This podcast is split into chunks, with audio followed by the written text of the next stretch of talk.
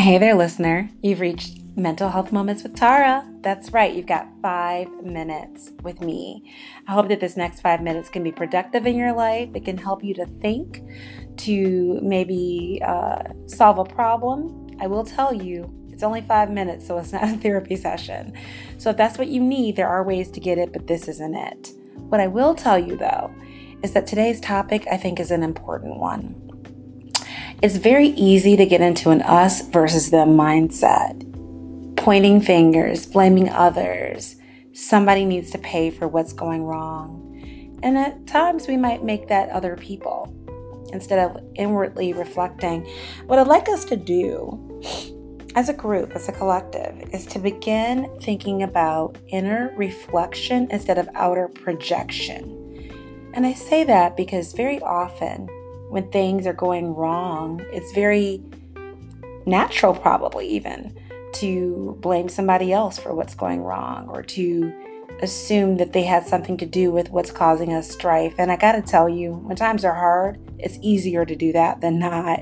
I'm sure you can imagine some scenarios in your own life where it's simple to just say that somebody else should have done this and therefore this wouldn't have happened, or if only this person listened to you when you had something to share with them, then they wouldn't be in the predicament they're in, and you would not be in the predicament that you are in. I mean, ask yourself how fruitful that is.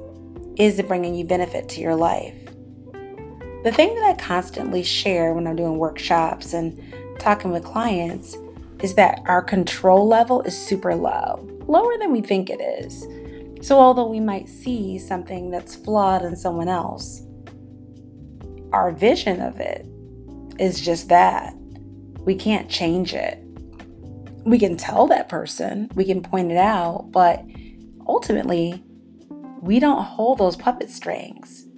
That person gets to decide what they're going to do and what they're not going to do. And for us, guess what? We do hold the puppet strings for ourselves. We have more power than we realize or even give ourselves credit for when it comes to our own lives and our own actions and behaviors, thoughts and attitudes, the way that we do business or don't do business, the way that we share something with a neighbor or friend. The way that we actually decide to conduct our lives is really on us. When you think about that, it's a lot of power. But that power is limited to one person, which is you, right? That person looks back at you when you're putting your mascara on or looking at your beard, depending on who you are. But think about that for a second. If you can only truly control the actions of yourself, then why even waste time or energy blaming, pointing the finger, or musing about somebody else's role in something that's not going well for you. I want you to think about areas in your life where this might be a habit. And think about where you might even let yourself, proverbially, of course, off the hook. I mean, do you do that? It's easy to do it. We've all done it at some point or other. I'm not judging, I promise. But if you do that, it might be time to think about it and figure out how you can change it. Because productivity for us has to come from within. And I think that once you start recognizing what needs to change, you'll be better at productivity. You'll be better at seeing outcomes that make you happy instead of the outcomes that make you sad. So think about that for a while. I would love it if you could share this with someone in your life.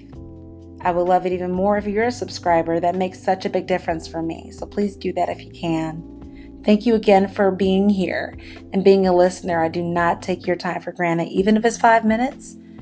It's special to me. Thanks again for listening and be well.